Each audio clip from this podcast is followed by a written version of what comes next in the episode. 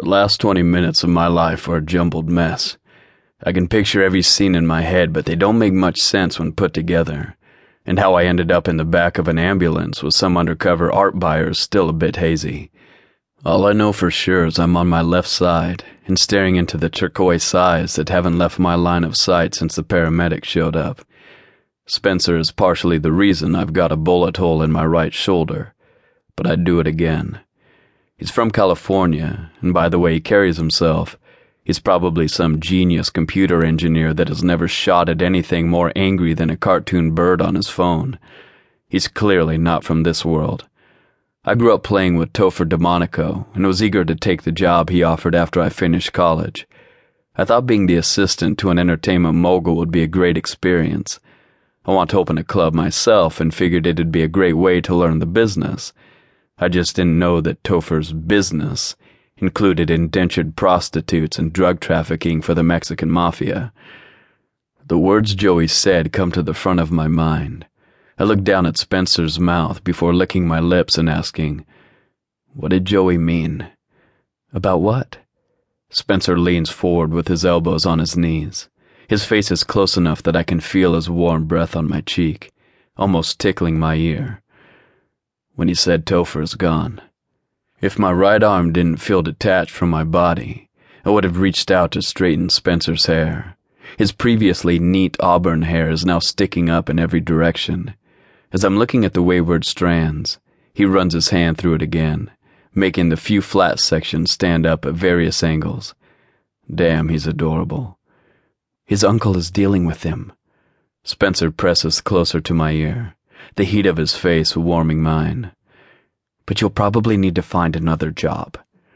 My eyes close as his words sink in. Topher is gone. I'm no longer indebted to him. When he paid off over a hundred thousand dollars in student loans, I thought it was something like a hiring bonus, but it was more of a deed to my life. Topher expected me to spend the next ten years working as his bodyguard with only simple business related duties by the time I figured it out, there was no way to leave. That was three years ago, and now I might be free.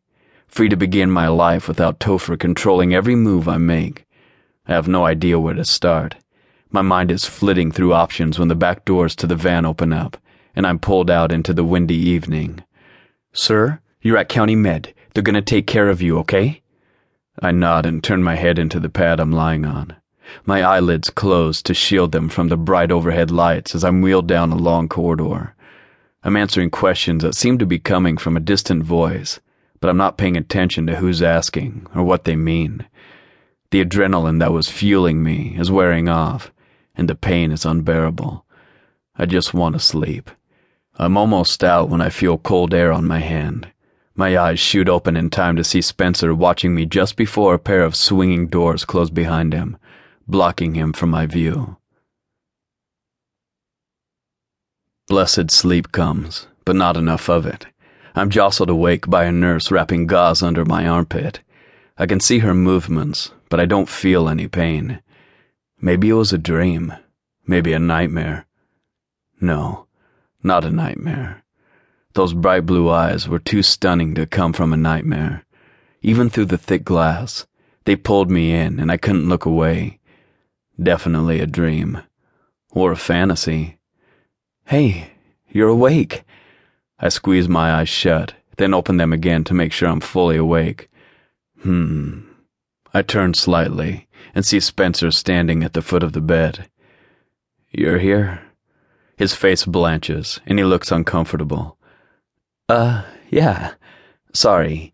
I just didn't know who to call and didn't want to leave you alone. No. I have to clear my throat a few times before I can speak through the cottony feeling. I didn't mean it like that. I look toward the nurse. Can I get some water? She glances at me for just a second before turning back to her ball of gauze.